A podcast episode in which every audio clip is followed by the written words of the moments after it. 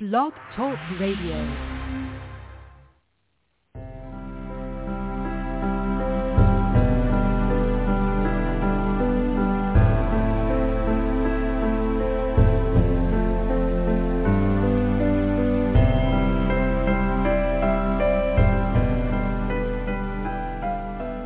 Welcome to Nightlight.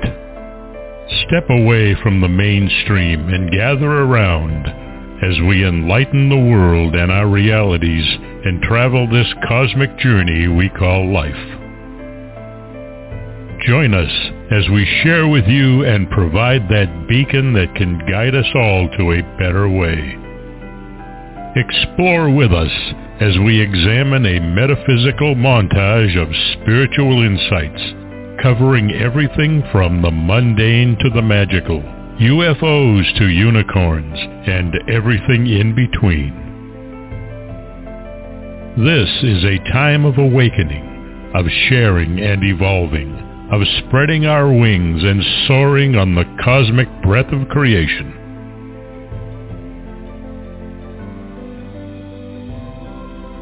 Come and join with other light-minded spirits as we weave our lights together to seek understanding, enlightenment, and with a little luck, some wisdom. This is Nightlight, a reminder that you are never alone.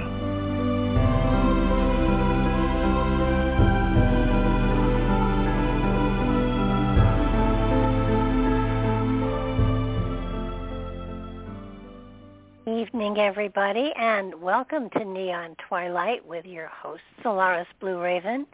Tonight we're going to be going into the mystical Christianity and the Holy Grail and uh, a little bit of, of um, Arthurian legends too. So it's going to be a very eclectically oriented flow of insight and information that, that we're going to be kicking into. Um, welcome to the show, Solaris. Uh, you picked this topic, and it's a it's a doozy. Well, thank you, and, and thank you. Uh, it's always a pleasure to connect with you again. So thank you, Barbara, and welcome everybody. Yeah, I'm excited to talk about this. Um, you know, we both kind of went through the material a little bit, and you know, the concept of mystic, excuse me, Christianity is very interesting. You, you kind of think of Christianity as kind of linear, but when you bring the mystical alchemy forward with this, and I, and I see that there's a lot of almost paganism, symbolism, and also metaphors. We can probably dive into that a little bit, but it, it's very interesting this chapter. And of course, I have a a very um, interesting inter. Well, I'm very interested in King Arthur, so and the Oh, yeah. Merlin and all that wonderful the tales of old, you know. So Yeah. Well, you know, I you know when when when I looked at the title and I said, you know, mystical Christianity, what the heck is that? And and I was surprised. It's it's not your standard religious Christianity.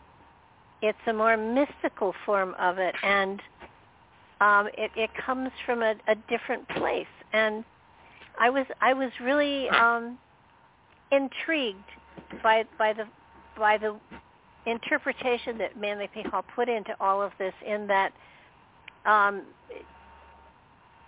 Christos or the sun god did not necessarily mean Jesus. It meant, you know, somebody who had risen to the level of of the Christos consciousness. And Mhm. so and, and so and, and then he points out that throughout time there have been many that have gotten to that level to that point that had that Christos um energetic that could do the the magic and the mysteries and the you know and and all of the stuff that that Jesus eventually did as well. But he was part of a Mhm. lineage. He was not um the only one that ever had that element of consciousness. And I think that's something that that so many people when they get when when they get into talking of Christianity they're talking of from a religious standpoint as opposed to a mystical standpoint and the mystical to me was far more entertaining actually than the, than the Bible which was Mhm. written by a whole bunch of men um right. and and, and, and you know, the, the Bible was creating a religion. Mystical Christianity mm-hmm. explains um, a consciousness, and they're very different. The, though Jesus mm-hmm. did fit a lot of the criteria over his lifetime, um, in in many places, I think one of the things that fascinated me was that, according to disciples and according to many other um, uh, historical people of the time, Jesus did live beyond the crucifixion. He did not he was not crucified. He did not die. He lived into his later years, and there are many, mm-hmm. um, there are many places out there that, that speak of his being, especially the one that I remember is of him being in in India, being called Isa, and and actually his grave is there, and um, you can visit his grave there in India. So, mm-hmm. you know, it to me it was like, wait a minute, this is not right. what the Bible talks about, and yet the Bible talks very little about a lot of this, except they they talk about him in reference to prophecies that have been made, and how he filled prophecies, and it makes one wonder: Did they create this person in retrospect to fulfill a prophecy as opposed to speaking about a living, breathing human person. Mm-hmm. Yeah, I agree. It's like they cherry picked everything. Once again, censorship and editing when it comes down to any type of ancient text, including Bibles. But I, I do find it interesting, and, and I agree with you insofar as the Christos, the Christed one, the anointed one, and I believe that we probably had this discussion before, but the, the higher self, oversoul, superconscious aspect all correlates to that. So divinity within the cosmic lineage, which is our starseed bloodline, in my opinion. So I, I look at mm-hmm. a different corridor, but I find it to be, um, yeah, I mean, that's what I see when I look at this whole thing, and it, and it is a metaphor in a sense. And you kind of wonder if they did it on purpose. They left so much out. Was it on purpose in a sense of just editing and control, or was it just um, to leave the mystery there and make people do the work?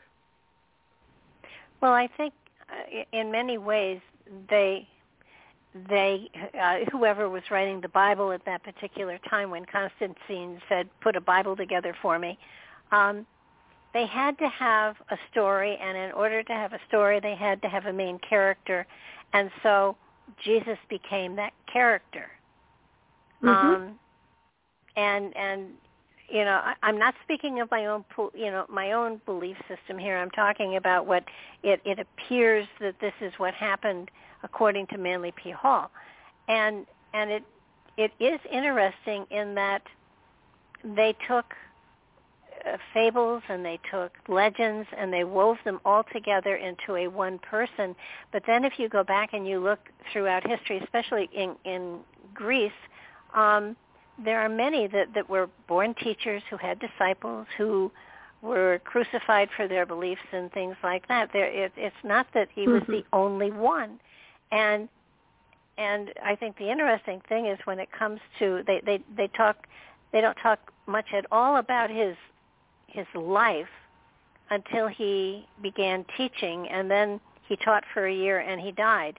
And it just doesn't make sense to me. There's there's mm-hmm. there's something wrong with right. it. There's something missing with it. Um and yes we're going back 2000 years and you know it, it's hard to put this all together. But according to the um those those historians of the day, and Josephus is the main one, he mentioned that there was a Jesus Christ, but he didn't go into much detail, and he didn't go into the crucifixion, and he didn't go into a lot of stuff. And mm-hmm.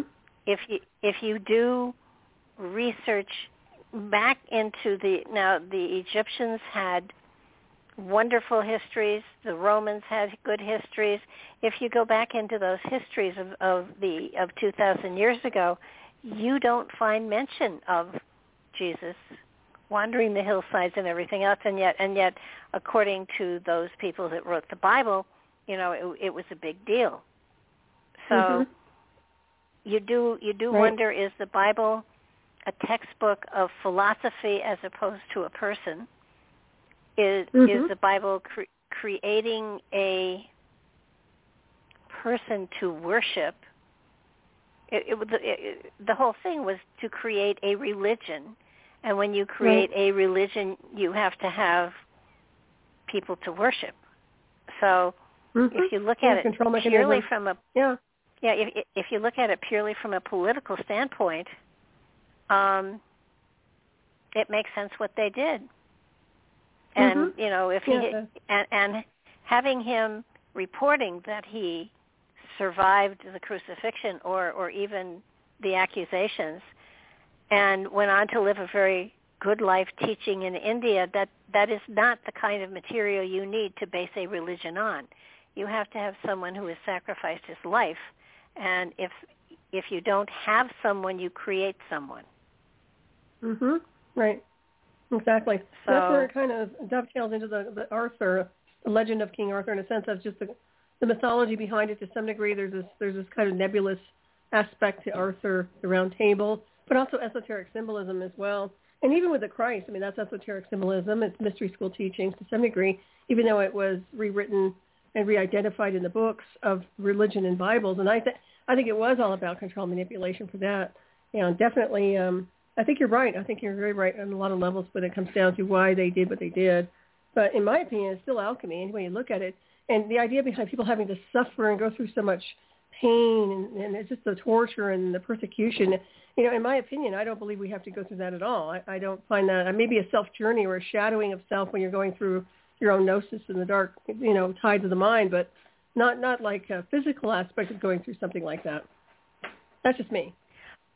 Well, no, no, I agree with you. I think that that we do go through a dark night of the soul, all of us, at some point in time in our life, and it, it isn't always apparent to other people that we're going through that dark night in the soul, that that questioning of faith, that questioning of purpose in life, that that being, you know, coming to face to face with ourselves in the mirror and either liking or not liking what we see and, and making changes so that um, we all go through that. And and at some point in time in our lives sometimes many many times depending on you know the person and the consciousness and and all of those those things rolled in, up into one. But it does feel to me as though um you, you know it it's the Bi- I've always said the Bible was allegorical it was symbolic it was you know it was giving us a a message, but it was it was it was a a subtle message. It wasn't in the black and white. It isn't in the story. It's a story, and it, what the story teaches something. Um, Jesus supposedly taught by parables, and that's what the Bible mm-hmm. is. It's another parable. Mhm. Exactly. Yeah, and think about so, how long people have been going through those cycles and belief systems, and you know, you put that energy into the ether, and it does manifest to some degree insofar as something tangible, but not not as tangible as people realize when you get into the, the oversoul aspects of what we're really doing here on this world, in my opinion, anyway.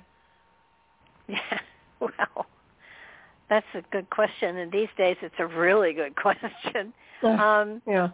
But, but but you know, you you you get to a point where where in in your development, evolution, transformation, whatever you want to call it, where you do begin to question and you do begin to um, un- try to understand things to a deeper level than than you have before, and and quite often you see the symbols and you understand that they're symbols, and then trying to figure out what they mean is a whole other trip for you. But uh, I think that everybody gets to a point in time in their life where they do they they step back and they have that dark night of the soul where they are all mm-hmm. alone in the wilderness and they have to make choices for themselves. And um yep. you know, the, the the story of Jesus in the desert with the devil, you know, saying, I'll give you everything, all you have to do is, you know, forsake, you know, God and and it I think we all have that moment in time. I, I can I can remember a couple of my own where where it was kind of like I felt like something bad was going to happen to me, and yet I felt I was protected, and I, I, I went back and forth between, you know, do I do I choose an easy way out or do I continue on the way I'm going? And you know, obviously I'm here, so I continued on. But um, it's it's it's kind of like we have those times in our lives when when we're even if we're surrounded by tons of people, we are all alone. And and you know everyone has felt that. Everyone has been at a place and time in their life where no matter how many people were around them, they felt all alone. They felt as though they nobody got where they were, and they had to handle things by themselves. And it was a it, it, it it's a serious, mm-hmm. frightening, and and exciting period of time. Mhm. Yeah, I agree. I think that um, going through those cycles of progression sometimes opens up the self to that awareness of, of who we really are as as multidimensional, higher self-related beings and also the, that source, creator source, however you want to define it, is also the overseer to some degree. So even through those dark tides, you know, sometimes I think we try to control, at least I know myself and in the past and the illusion of, I've always had that, you know, trying to get in the way and control and manipulate the outcome or at least, you know, try to do my best in personal will. And sometimes you just have to let go of that. So I do find that through this crisis, and especially during this timeline, I think that people are going to be forced into going through that as well, or there's just there's an overseeing energetic that's beyond this realm that will assist on that level, and they'll tune in and dial into it consciously and subconsciously. That's just my own take. Probably digress, but right. No, no, I, I agree with you. I think that that coming coming face to face with reality and and not having any control over it other than I accept or I don't accept, um, it, it, it puts you in, in, in a very unique, unusual position. And I think that, that certainly that was a time frame for humanity 2,000 years ago, however many, whatever it was, where where it was time for people to make choices and decisions, and they did. Now, if that situation had happened today, it would have been very different because, of course, you know there are more questions to ask, and there are more, you know, you you you don't know who's wearing the white hats anymore or no, nobody's mm-hmm. wearing a white hat. They're all wearing gray right. hats. So yep. it it's kind of like okay, so we don't know who's who's right and who's wrong, and therefore we have to step back and we have to make choices and decisions within ourselves, and that's hard when when suddenly everything is taken away and all you have to rely upon is yourself. That's a hard thing to do. Mhm. Yeah. And it's interesting because after all these years, even with the Christ teachings and the religion, the story is the same. There's no growth. It's the same program over and over again. And I look at things like yeah. that, like what happened? It went. It's like a dead end. No offense to anybody, but I'm just saying it, it just feels like what stopped. No, nobody got it. Nobody got more information, more access, more gnosis. It was just like it just went to one book, uh, what, however it wants to be defined, and that's it. And then closes the chapter and that's the way it is, and there's nothing else. And to me, that's that's that is a suspect thing right there when I look at it. Well, when the Bible was written, after they chose all the books, Constantine ordered all of the other material burned so that nobody would have the opportunity to take a look at the other sides of arguments and questions and stuff like that. Now, today, mm-hmm. you know, we're we're finding parchments and things like that that that escaped the fire, so to speak. But um, I don't know. I get I just get the feeling that that organized religion, the way it is now, is not going to survive. Now, mm-hmm. spiritual mm-hmm. aspects are certainly going to to continue to grow and expand and and and stuff like that. But but organized religion is so locked into the Talmud or or the Bible or you know it's it's locked into that material that was written so very long ago and it's not current it it you know mm-hmm. you know the 10 commandments certainly apply to everybody but but it's there's got to be more there's got to be a deeper sense of understanding of where the consciousness is going and what is going to guide mm-hmm. it and um and and those things you find within yourself but but mm-hmm. the the the mystical Christianity I found fascinating because it really didn't take you to you know the creation of Christianity. It didn't really say, okay, so that's that's all of this goes together and it creates Christianity. It kind of just left you hanging. It's like you know mm-hmm. the this was reference to this and this was reference to that and it's it you know this comes from Egypt this comes from Greece and and so it it it, it takes everything away but doesn't leave you with anything except obviously mm-hmm. the fact that you search within and it's it's a journey within and nobody can give you a handbook Mm-hmm. And I think that's what yeah, exactly. that's what everybody is that's what everybody is looking for. You know, just give me the handbook. Tell me exactly what to do and how to do it, and then I'll get to where I have to be. And the reality mm-hmm. is, if you don't find it within yourself, and it's different for everybody. That's what I think is so important for people to hear. It's different for everybody. Mm-hmm. And yeah, you know, absolutely. you you can't you can't do what your neighbor does. You can't. I mean, there's no way I could have lived through what what you went through, and you probably wouldn't have had thrills going through what I went through. So, but but mm-hmm. it it got each of us to this point in time with a different set of background materials, but to the same mm-hmm. place. And and I yeah. think that that's what everybody has to hear that there is not one way in order to get to that place of enlightenment or on your road to enlightenment. I mean, I'm not saying that that um, you know maybe I'm 30 or 40 watts. I'm definitely not a 60 watter yet, but you know, as far as brilliance goes, but but you know, you you you do it a little bit at a time, and it, you take baby mm-hmm. steps. And so many people want to take giant steps, and mm-hmm arrive. And the, the, the reality is when you arrive, you usually croak and start all over again someplace else. Another yeah, world, another it. dimension. right. Yeah. No, I agree with you on that yeah. one. But it, it is a frequency. It, yeah, go ahead. No, I, I was going to say it's like it's like having a car and not having the owner's manual, and getting the owner's manual the day after you sell the car and get a different one. Mhm. Yeah, it's kind of it's a, the journey. It's yeah. the journey. It, it's it's it has to be the journey. It's not arriving. It's it's how you take that journey. Do you are you nasty to people? Are you kind to people? Are you you know good to yourself or bad to yourself? Do you do kind things for the world or whatever? That's what determines your level of awareness and your spirituality. It it has nothing to do with classes you take and degrees you get. It has nothing to do with that has to do with living your life. Mhm. And right. And I think if, that part I, of that is the frequency shift too. You know, when you're just just in a different zone, you change the dynamic by vibration. So yeah. Mhm.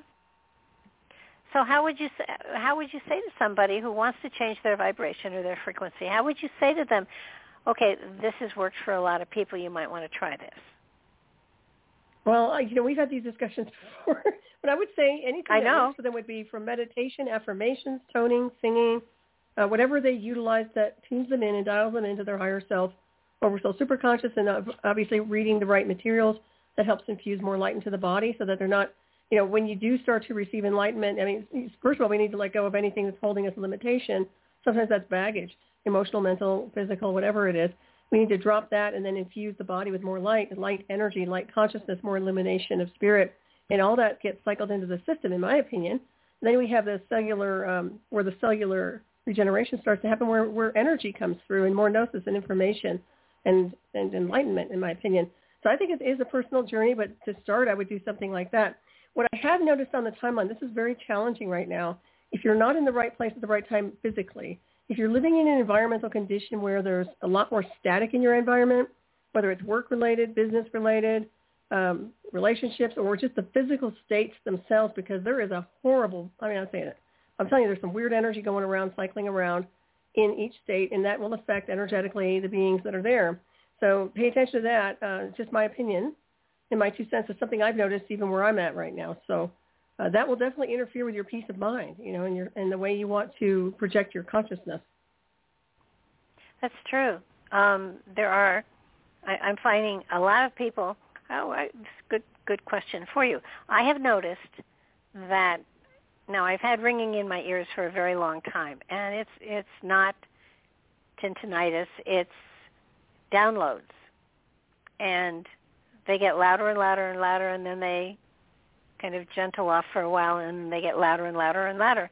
And I'm noticing a lot of people calling me and saying, I'm having ringing in my ears, you know, and it's like um, that's how a lot of people experience downloads. Are there other mm-hmm. ways that they experience the downloads? The ringing in the ears for me is a natural, and if ever my head went silent, I'd worry that I, you know, they ran out of material or something. well, I think you're just dialing these other frequencies too, and, and you're expanding your consciousness and vibration to a point where you can access that. And I agree. There's a thin line between high frequency downloading and then where I've been, and I do know that they have some ramped up uh, covert streaming going on when it comes down to aerial warfare. So some people might be getting that, but I'm not saying they are. Uh, and for for the downloads, I would say um, just setting the intent, maybe doing some remote viewing, or even just programming your mind before you go to sleep at night to ask for a download, a cosmic download, spiritual download, more ask, more access to your higher self, or or source, or uh-huh. whatever it is you want. And that's just asking and doing. And I think that people forgot how to do that. Somehow we, everybody's relying on things. You know, they're just kind of whether it's a technology, a computer, an iPhone. It's like just do it. Just just ask. Ask the universe. Ask spirit. That's what I would say. Well, I think they're asking for. I, I have found so many people that, you know, can I study with you? Do I get a certificate? Um, certificates. You know, the only thing a certificate tells you, and this goes even for a college degree, a master's degree, a PhD. The only thing it says is you had enough money to buy it. It doesn't well, mean PhD, that you are. Yeah, that's linear. Go ahead. Yeah. Go ahead. Yeah, but but no, I agree. I know P- I know PhDs that can't tie their shoes. Right. Well, it's a boys' club, girls' club, and you look, go to Harvard and MIT and all these. No offense to anybody, but my point is that it's a club. It's a club, and it gives uh-huh. you the um, ability and access to have a great job with a lot of money. But insofar as data codes go and information, there it's very limited. But people don't know that because they're in their own little circles. They're in their own little clubs. They don't care. As long as they get their little piece of paper that says they can do something better and make lots and lots of money, they're going to do it. So, um, but yeah, we're defined not by a piece of paper, but our state of being. I mean, I don't think we're defined by anything. Quite honestly, we're, we're very infinite. If we really look at ourselves, we're just co-creators navigating timelines and consciousness. I mean, it's very, I like to use the word nebulous because I think when we take everything down to who we are as star beings and just look at the star body, that's all we are, energy, you know, and how we define ourselves here is a whole different ballpark. That's just what I see. Yeah, but, you know, well, you're absolutely right, and I agree with you. But how many people are able to step back and realize that they are riding around in an avatar, and that avatar is not really them? Correct. Oh, I don't think they know. I think a lot of them are slept. Um, I would say even possibly having like synthetic alters almost, or different aspects that aren't even connected to them. Who knows? Maybe a, a different aspect that's running the show, and they're not even involved in that. So I want to say like attachments or some kind, you know, some kind of entity but who knows? But yeah, I think that is going on. And that's why the Grail is so significant when we talk about the Arth or the Grail. To me, the Holy Grail is illumination. I mean, when you drink from the Holy Grail, it's like the Holy Spirit. It's like filling your body up with what we're t- discussing, gnosis, uh, connection to source, your, who you really are as a spiritual consciousness, higher multidimensional being. I mean, I think that is a big deal. And people don't have that. They're, they're, they're just starving for that grail, and they're not getting it. And of course, it is a personal journey. It's a spiritual journey. But somewhere along the road, and I'm sure you were the same as I in the sense that something just put us on the path. And whether we were conscious of it or not, we just were guided to certain things. We read about certain things. We went into the, the areas where we attracted the right people into our orbits and then just we progressed. And, and I find that that's beautiful and that's magical. I don't know if that happens for everybody. Well, it, no, I, I totally agree. And one of the one of the biggest um, lessons I, I have gotten in the last 40 or 50 years I can remember sitting on my back porch talking to God at three o'clock in the morning, just you know saying hi, how are you, and you know this is what's going on in my life, and I, I would like to have things change, and I would like to change. I would like to make this happen or this happen or, or whatever, and you know I waited, and you know I, I said, you know very casually, you know a burning bush is fine, a shooting star you know, however you want to give me the message, I'll, I'll be happy to get it. And I heard a male voice say right out loud, just get out of the way. and oh, That's and it was like, that's it. no thee or thou or whatever, but and and in reality, I was my ego was looking at my life, deciding what I should do, and then I was putting the order in for it to happen because I knew best what was right for my life. And the, my ego does not know what's right for my spirit's journey. Mm-hmm. And it, it was basically get out of the way. The spirit will draw to you what's needful, go with the flow, and things will be fine. Try to manipulate it, try to steer, try to take control of something you have nothing, you have no frame of reference for at all, is stupid and you'll hit the wall and get a migraine. Mhm. Now, Yeah. knowing that, I still get migraines. I still Mhm. get to places in my life where I where I want to oh fine tune something or change something just a little and and I know when it comes to my pathway that it's get out of the way. Things will Mhm. come to you and and you know that's what happens. I'm that's how Nightlight became a network. I did not say I want a network. I didn't say anything. I just I guess asked to be worthy and and you know that was basically it and um over the last year we have what four or five extra people that are on nightlight now and Mhm. none of them were sought all of them including you asked if you know you could be a part and Mhm. so so waiting for people to ask to be a part was the lesson for me instead of oh they'd be good on the show. Why don't i see if they'd like to do a show on? And and so i have totally taken my hands off and i'm always blown away when someone out of the blue says well i'd like to do a show. And you know it's like and and ninety nine percent of the time it's somebody that that i would be hesitant to ask but was delighted to have because I Mhm. remember years before you you approached us. I think Mark approached you, um, you know, a couple of years earlier, and I, I remember talking to him and saying, "I would love it if Solaris would do a show on Nightlight. That would be so cool." And and you Yeah. know, and then it happened, but in its own time, in its own way, Mhm. and that's the way it worked. and it morphed into You know, us, which is great.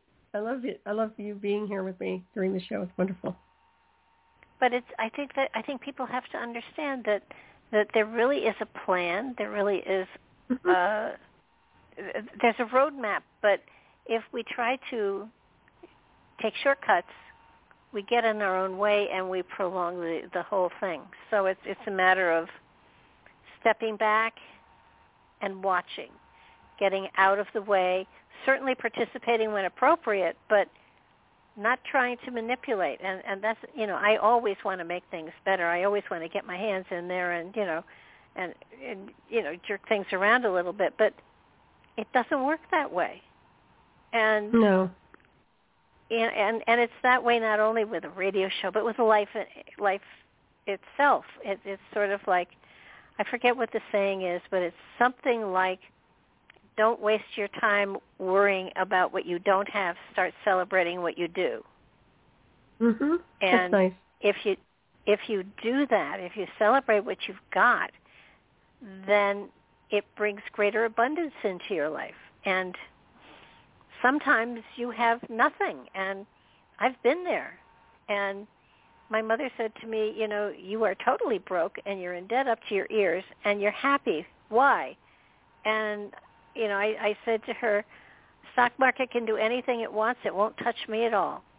You know, I'm I'm I'm fine. You know, I I don't have any money so that nobody can come after me for money and what I owe I will pay off as I can when I can and I have. But Mhm. but it's I'm not going to lose sleep over it because there's nothing I can do. I have to let the universe take care of it and the universe took care of it beautifully. Not in any Mhm. way I would have imagined, but it did. So so and and I'm not saying sit back and wait for things to happen. I'm not saying that at all.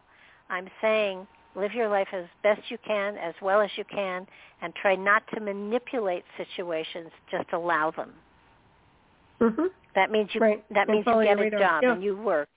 You know, and and um, Mm-hmm. so many times, you know, people have said to me, um, somebody just lately, who said um, she had she had two of her her dreams had um, had died, and she really thought, you know, I won't be here next year.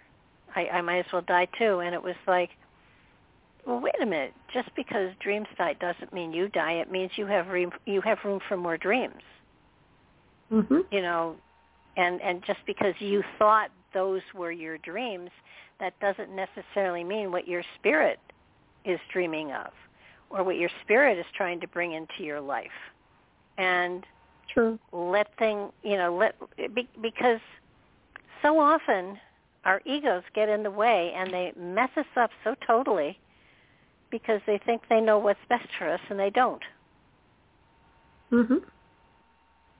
I mean, Very true. my ego Yeah, gets I agree my on my, e- my ego gets me in more trouble, and you know it's kind of like I see it coming and I don't dodge it. It's just there. Course correction. but well, I I think that's I think that's part of life. So I think you know you you you know there's a lesson there. You figured the lesson out, and once you miss one lesson, another one hits you in the face. And I I Mhm. kind of I, I I said once that I thought that I, I would accept no more karmic debt. I wanted it all rolled over to the next lifetime. I would never know what what hit me when it came next lifetime because you know it would just hit me and I deal with it then. But um, apparently, karmic debt is still being dumped here and there. So it's it's uh, an adventure. But if you look at it that way, it doesn't make it quite so bad. You know, there are struggles, Mhm. but you'll you, you, and that old saying, you know, God never gives you more than you can deal with. And Mhm. what, who was it? It was Mother Teresa who had a saying that was, "I know God thinks very highly. I I know God thinks very highly of me. I just wish He didn't think so highly of me that He gives me so much to do." Hmm. Interesting. Well, it is a it is a So- strange timeline. I mean, this has been very intense for everybody. So, uh, you know, if everybody's dealing with a little extra, whether it's inertia or just uh, maybe maybe the personality being too intense or whatever, I think it's just part of the course right now. We're in the midst of a lot of uh, transitioning. So that Mhm. that to me, I see. I, I call it the transfiguration to some degree. It is a burning away. Um, you know, uh, just feels that way to me. I mean, not only physically with forest fires this and the other, there's just something else transmuting alchemically that's burning and, and purging and destroying with fire. And and to me that is a huge alchemical process. So and it doesn't mean we just like go poof, you know, it just means that to me I see the world like that. Everything is alchemically changing in a harsh way. Um, people are not being very kind to each other, not everybody, but you see what's going on and what's happening here and there with these different areas with Russia and this, that, and the other. And it just Mhm. gets intense. You know, the energetic is spiking. Now, even if we ignore it, even if we don't watch the news, the energetic signatures are still spiking up from the behavioral patterns of people that are that are working in those hives that are that are creating this havoc. So I look at it as alchemical change, like a, like it's just a wave of alchemy changing the field, and that's that's pretty much what I'm seeing. So if people are having this strange dream time or whatever it is, I know I don't know if I told you this, but I've been getting the flight paths all of a sudden decided to come through my area, my house. I have a flight change where where flight paths from airlines are now constantly over my house. Okay, which is extremely disturbing to me. And I've contacted Yeah. FAA and I've contacted, I've been complaining, and I'm like, I'm actually debating whether or not I want to move because I don't want this anymore. This is too much. And I'm not talking like one or two planes an hour. We're talking nonstop. And first of all, you have to ask yourself, what changed? What changed? What happened? I live up in the mountains, away from people. So what happened? So I'm just using myself as an example, but but it is interesting. That changed my whole environment. You know, I went from peace with birds and nice quiet to noise nonstop with jets. It's insanity. Yeah, that can Crazy. that can definitely uh, get on your nerves for sure. Well, it does. It gets me kind of. um I can't explain it. It just kind of fires me up. You know, I can feel the dragon in me. Kind of, the scales are kind of moving. You know, it's like I'm disturbed. It's like being in my lair and having people surround you with all these noises, and and it's not like they're just like you know flying like you can see them from your window. They're literally going directly over the house. It's crazy. So I was just I don't want to digress with it, but I just want to give you an example of the weird that's going on and and why um, I look at this like disturbance. You know, everything's a disturbance, and even if you get away from it and you create your own sanctuary, there's something atmospheric wise that's trying to disturb and shake it up. So that's why I keep saying alchemical change and process. You know, because it's really weird. Well, so it, if anybody has any true, patterns, let me know. well, I, I I think I think everyone is is going through a major change and and when you do that it's it's like a snake you're shedding a, one skin to let another one emerge and mm-hmm. sometimes mm-hmm. the tightness of the old skin is so frustrating and and restricting that you're almost claustrophobic in your own skin mhm that's a good analogy yeah so that I so that, that um so that there is people are more easily upset these days than ever before. People mm-hmm. are, are are more more inclined to fly off the handle than ever before. Um, people are not as tolerant as once they were. There's there's a sense of I don't have time to play this game. Mm-hmm. And where where people um, I, I, I've noticed uh, a, a lot of people I know are either buying or selling um, a house, and people are saying, "This is the price. If you want it at this price, fine. But I'm not going to bargain with you. I'm not going to haggle with you. I'm not going to go back and forth." Um, I'm seeing mm. a lot more of that. You know, us- usually it was it was a give and a take and a bargaining thing. Not anymore. It's that's the price. That's what I want. I'll wait for the next person if you're not it. Mm-hmm. And yeah, I agree with you. Yeah. So it's you know it, there's that there. There's the fact that there are shortages of strange and wonderful things out there, and you know every time you try to um, build up something in your garage, um, it turns out you're building up the wrong thing. So mm-hmm. you know there's that frustration. There's there's you know first of all, they're saying there's going to be a wheat shortage, and then there's going to be another kind of shortage, and um, it's it's like, just tell me what to prepare for, and I'll prepare. But giving me all of these these these mixed signals is driving me nuts. Mhm. Yeah, I think that's I, the whole idea: you know, is to create that confusion and also fear. Well, eh, you know, I I, I survived the toilet paper shortage. Um, yes, you need a T-shirt for that. I have one. I have one. I have one. It's it's it's three cats, four cats with masks on them, and it says 2020, the year when shit got real, and instead of zeros on this 20s, it's toilet paper. Um, oh, that's cute and and I've got toilet paper. You know, I I can supply the town for a while in my garage, but that's not what they're going to have shortages of this time, and and so mm-hmm. it's kind of like, um, and, and then I have friends who are getting the um, the emergency food stuff, the the prepper stuff. Mm-hmm. It's good for 25 yeah, years. Mhm. Um, I have a bucket of that, which which will last me for 52 meals. Um, and and you know it's it's kind of like you don't know what it is that is going to be crucial that you're going to run out of mm-hmm. and and it's it's sort of like get a freezer and stock it up what if they cut the power then you're out of the electricity right. and you're free you know i mean i can i can mm-hmm. i can think of all sorts of things we can do but also the the alternative of what's gonna you know what's gonna happen. My biggest fear is an EMP that takes out the internet. Well, cancel that, would, to the universe, that, right? Yeah. high probability. no, I, I say that, I mean, but it is. It's high probability. That would be one of the ones they would use. But yeah, um, you, you think you'd be okay without the internet, or is it just you're you're connected to it energetically, or your shows basically?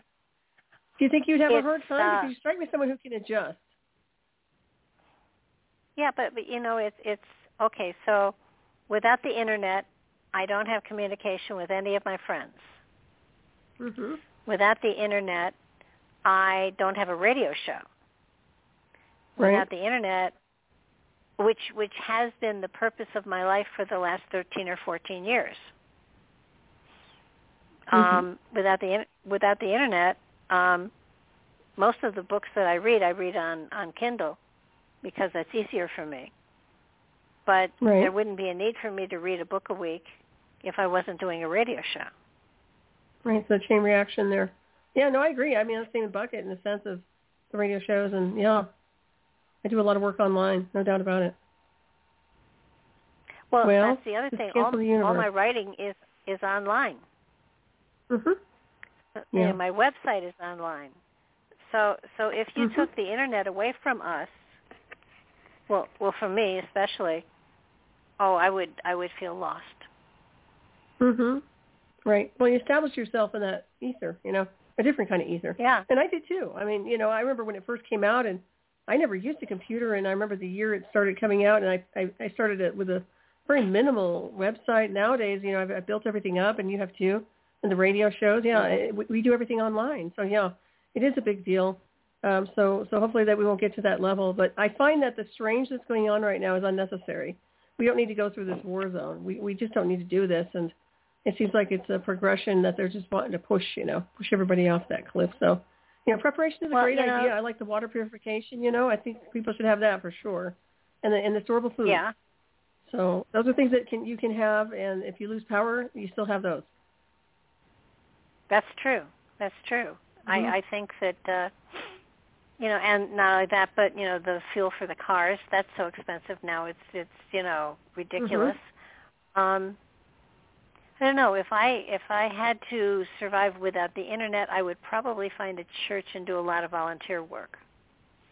Mhm. That's Well, Probably you said, how I put you in the right place. yeah. we have we have churches here in Tennessee. You can't spit and not hit one. Mhm. Oh, I bet. Yeah.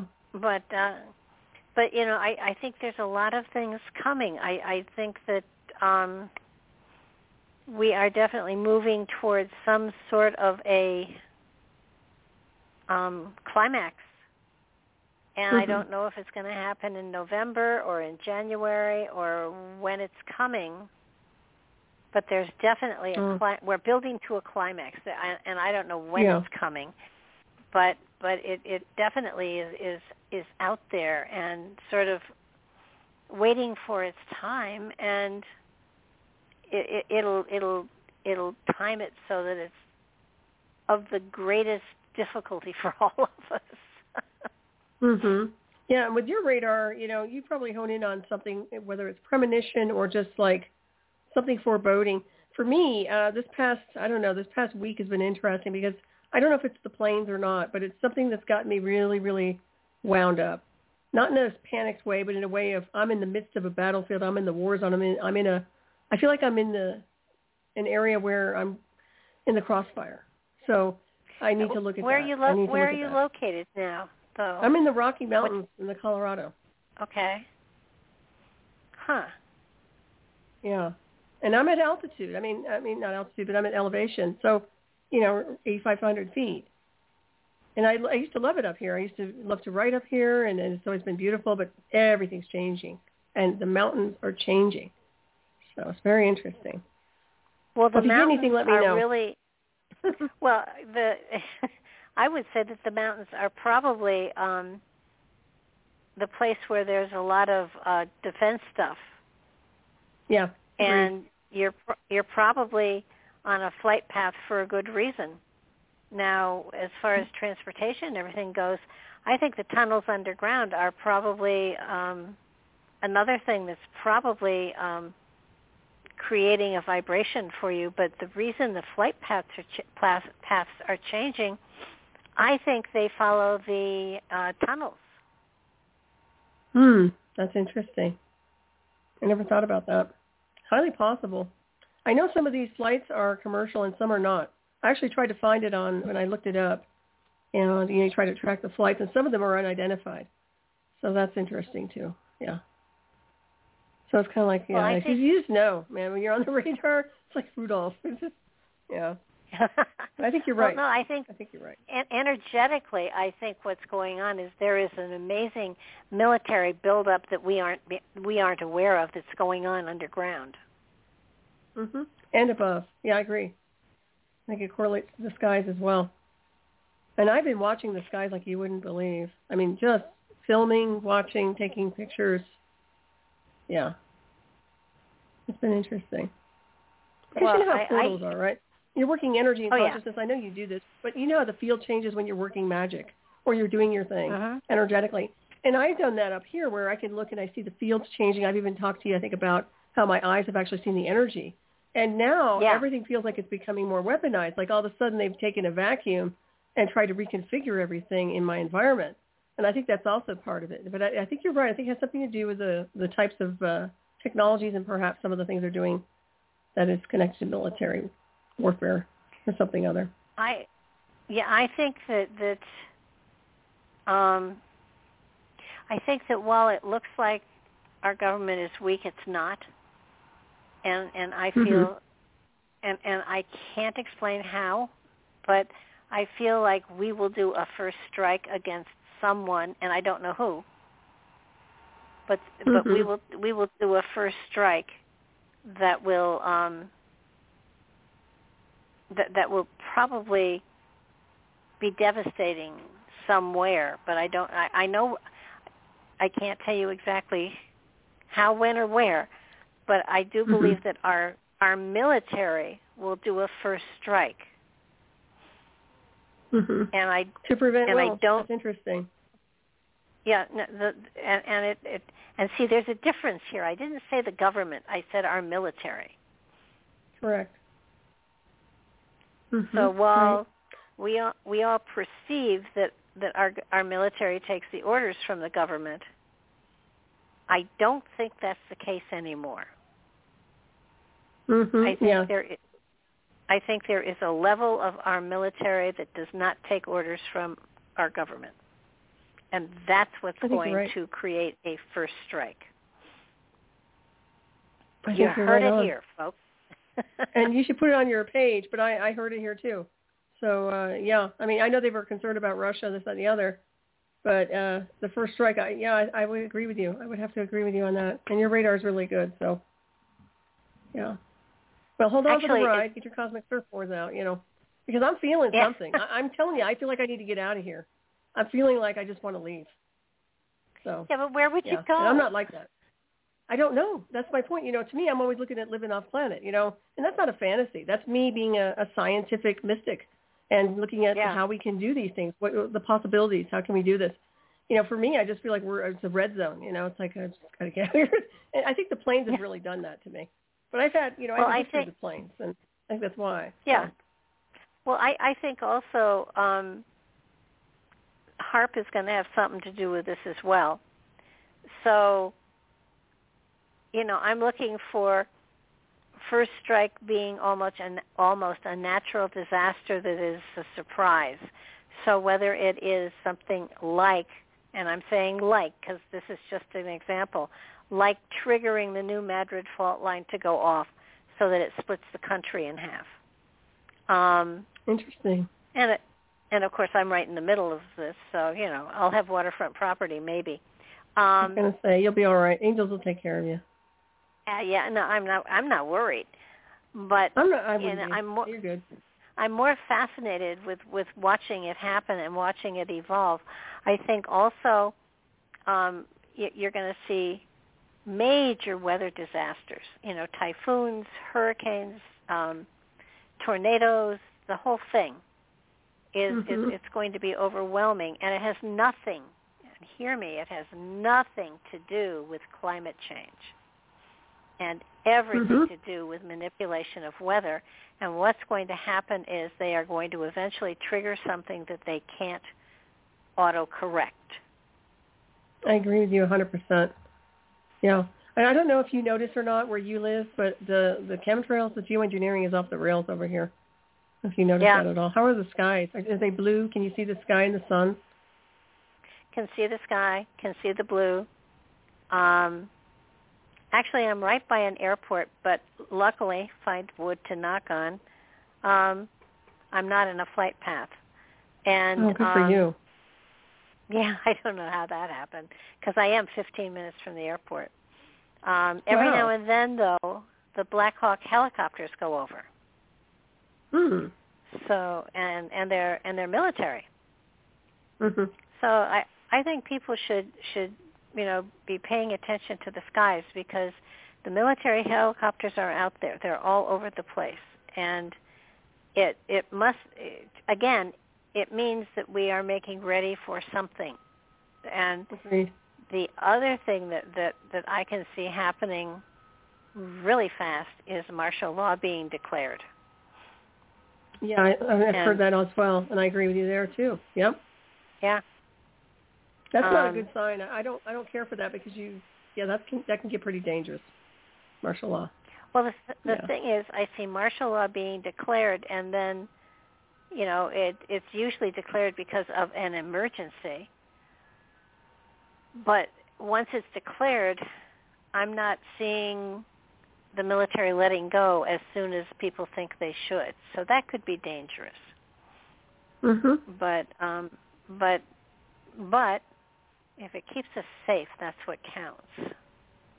Well, yeah, that Um, word safe comes in a lot, but I don't feel very safe at all. Actually, the less, the more that gets delegated into people having control over us uh, or our destiny, I, I, I'm very like, that's when I get really like taking this wheel and driving it my way. So, Yeah, but, But you, yeah, you know, you know. Solaris, both both you and I signed up to be here this time. that's what you say. I'm I think my ship I crashed. I, mean- don't know about that, but go ahead.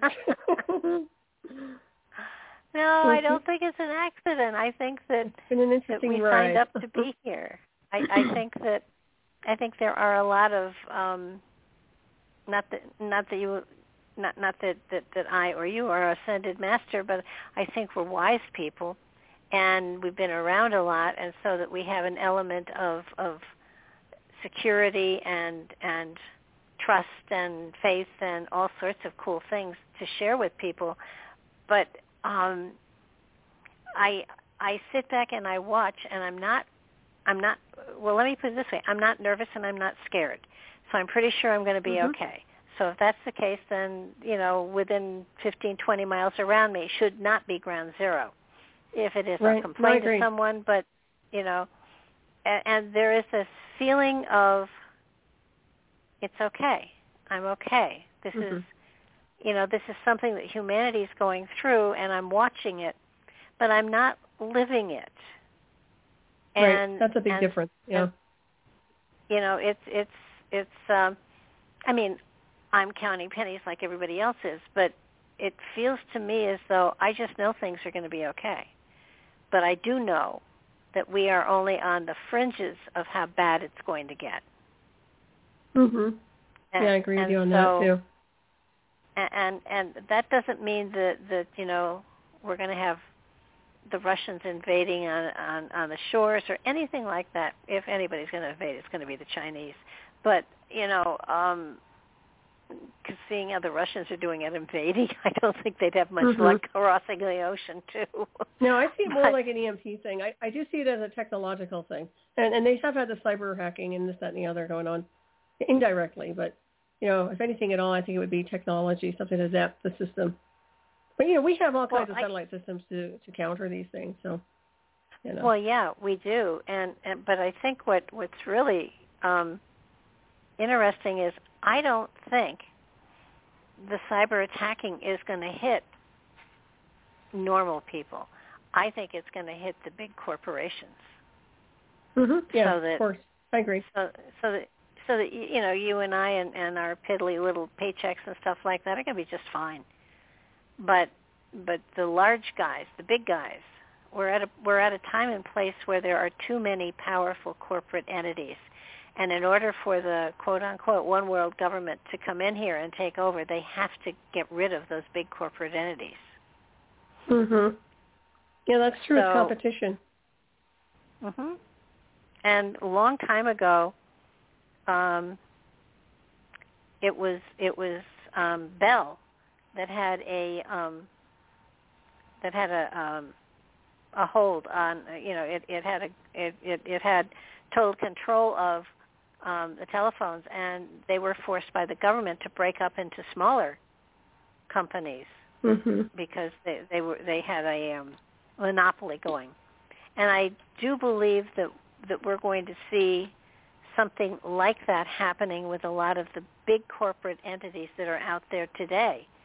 Um, I'd like to see some of those big corporate entities broken up into smaller ones, but um, I don't think at the mm-hmm. moment our government is strong enough to do that. But but it seems to me that that we're going to be seeing a lot of um, the large, powerful corporate people. Now now there is there is speak of there's speak of there's talk of the fact that the the the trilateral the the the three most powerful cities in the world are Washington D.C., the City of London, and um, the Pope. And that yep, these I agree with three these three entities are really um, they're countries unto themselves. They are not part of the country mm-hmm. wherein they exist. So yeah, that, they're that's countries. where is a foreign country. Yeah. Yeah. So those those three are going to be vying for taking over a lot of other stuff. Vatican City. Thank you, Mark.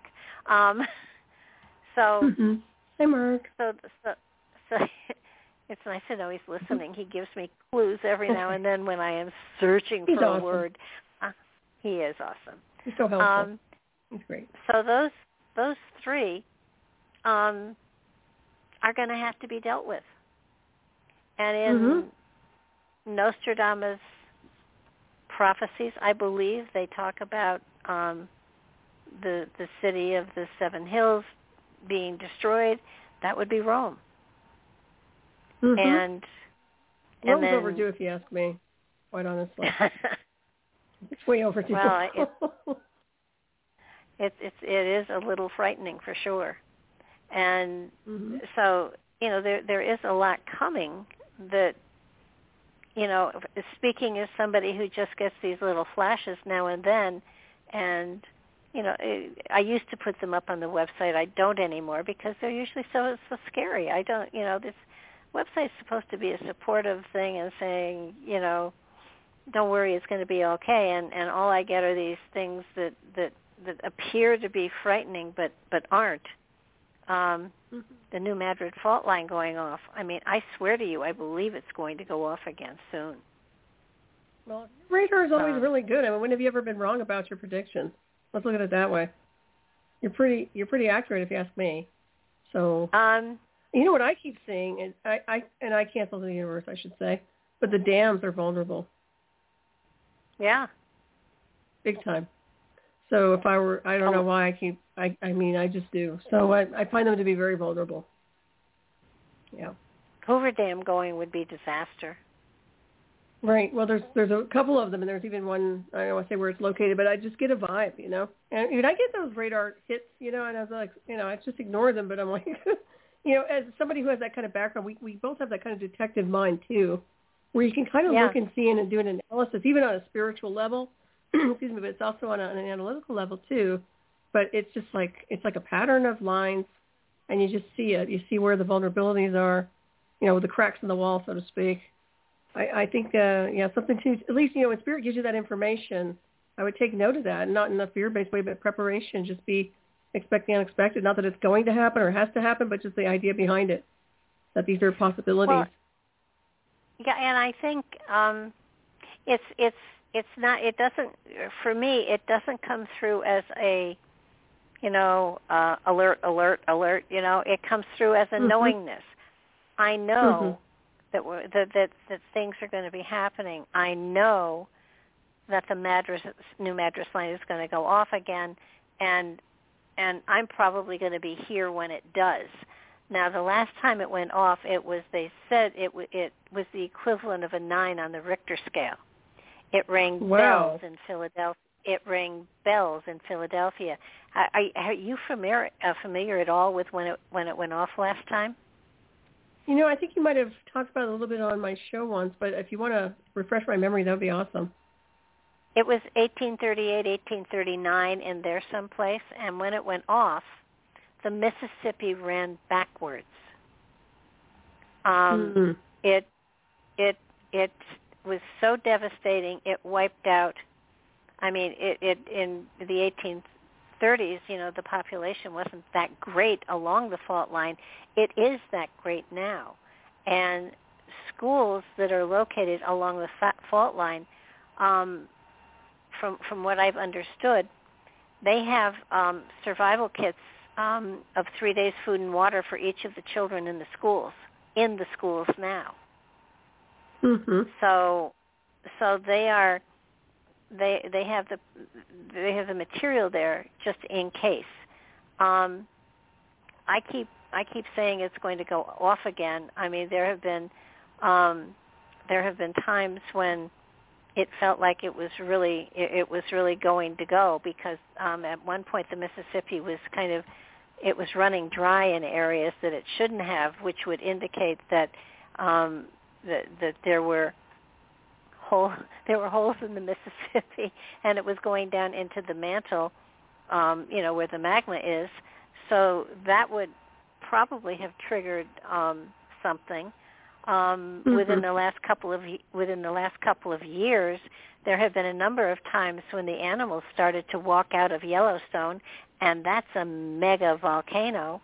Um, mm-hmm. So, so knowing how our government and other governments as well have been playing with the weather and frequencies.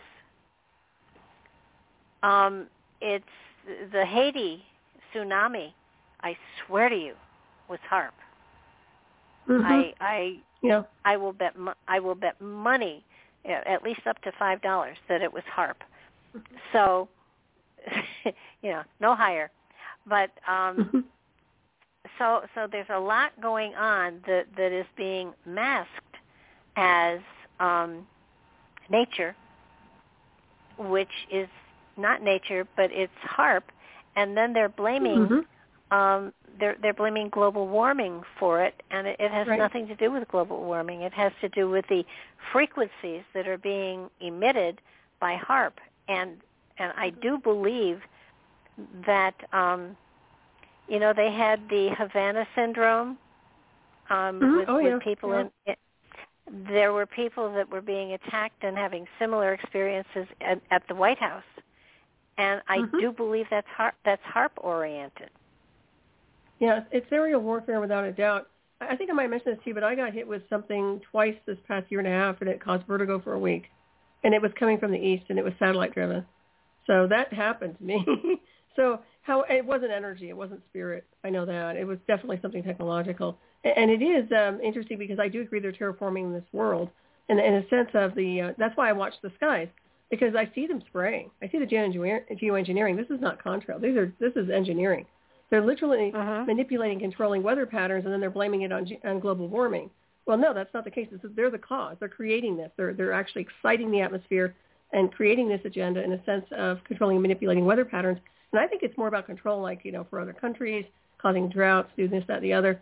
And I think it's going to be um, out of control at some point. I think you're right. I think they're going to lose control of this. At, at this point, you know, the skies are white here. We don't see the blue sky very much. I see it for 10 minutes in the morning I see the sun for a very minimal amount of time, and then it's dim. There's nothing but wow. white skies now. I'm not kidding you. This is my point. I'm like, something's way bad. And this is happening uh, because the past three months it's been accentuated. So this is, and I'm not the only one. Other people are telling me other states are getting it. So if you don't see that, count your blessings because it's bad here. Wow. Yeah. And also, we've been well, getting I... those excited fires too, right? Remember? Uh, we just had another one, another in Boulder County. So there's another fire, really? and they don't know the cause. Yeah. I mean, and people are like, well, what's going on with Boulder? And I'm like, look at the skies, people. I mean, come on. Look at the skies. Okay? Stop listening to mainstream news and look at the skies. Watch the skies. See the planes? I mean, oh, gosh, don't get me started. But I, I mean, it's like, you know, I'm there with my binoculars checking these things out. It's my atmosphere. It's my perimeter, you know It's common sense yeah. to look up and around your environment. I mean, it's not like I'm trying to be nosy. It's it's right here, you know. Well, and it's there, you know, and I you- think you- that's it. Well, and what gets me is um, the I know the government asked the farmers to cut back on their wheat production. That's right. How coincidental. I mean, we get our wheat from Russia, and Mhm. and it, it, I, I, it doesn't it doesn't make sense. We are capable of being self-sufficient, but we have cut ourselves off from being self-sufficient. It doesn't make sense. No, it's sabotage. It's sabotage, deliberate sabotage. If you ask me, that's the only way you can look at it. No, it's like it's like you know why why are they trying to just like I don't want to say suicide themselves, but literally that's what they're trying to do. It doesn't make any sense. Even like the water. I mean, we have infinite amounts of water in aquifers, and that's all getting kind of rearranged, so to speak. So yeah, I think that Mhm. even even uh, I think Biden even mentioned it. Like you know, expect some some issues concerning food supply. So this is not, in my opinion, an accident. I, I think it's all by design. I really do. But I'm not here to be a guinea pig, and I don't want to play that. I, I don't. so, so we'll see where these Well- roles. Um, yeah.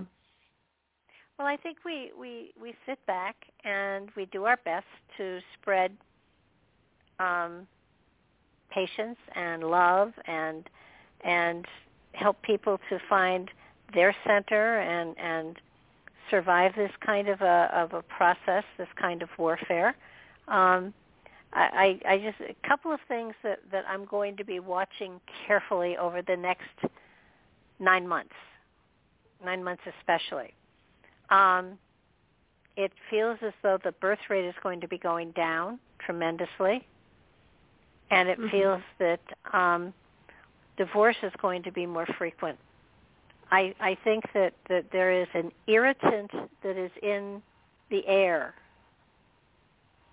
that is causing Mhm. people to be to be less loving, less patient, less everything Yep. so that there so that there is this this this uh, uh, uh, you know this get out I don't care I don't love you that you know there's going to be a lot of that so I would say the breakup of marriages or partnerships is going to be Mhm. increased as well and and again it's all it has to do with what what we've been going through normally in like in New York City whenever there was a blackout 9 months later there was a baby boom because Mhm. there was nothing nothing else to do. Um, but we've been all isolated and confined for two years. Mhm. One would think Right. the, bir- the birth rate would go up, but I will bet money that it goes down Mhm. dramatically. Yeah, I right. dramatically. Well, I think that's what they want. I mean, I think they're trying to call call that geo. You know, I don't want to say geoengineering. That's the other word. Uh, but calling the herd, so to speak. I think they were trying to do Yeah, that. they're- Well, they're culling the population, and and you Mhm. know theoretically that's what the war was about. But the only thing the war is doing is killing Russian soldiers. Just about. I mean, you know, they're taking the brunt of Mhm. it, and they didn't Right, even well, know they were going to war. goes. Right. Yeah. According, and that's another thing. I'm looking at both sides of the the mainstream news, and I just have to step away from it because I find that something's not adding up with that either. But we'll figure it out, I'm sure, soon enough. I, I think that they're, um, you know, the U.S. is not about to to back down, and you were, you know, you're talking about like first strike attacks. I I think that before the end of this year, we're going to have some major activity going on, and I mean, the next month, April to me feels like a very intense timeline. So we'll see where where we go with that. Well, it's it's it's going to be the military or a part of the military that has gone rogue, that is going to do Mhm. something. Yeah, I can and, see that. and and I would I would say that that uh, yeah, I mean, it, it's not people that really want to have a dictatorship. It's people that want to have freedom, and their freedoms are being taken away from them. Mhm. I mean, Right. even even even in the military their freedom is being taken away from them so you know Mhm. how do you fight for Sure. something that you don't have you know that's Correct. that's scary Yeah, it is. Well, that, that's conditioning too. I mean, they break them down and build them up their way in the military to comply Uh-huh. with their programming.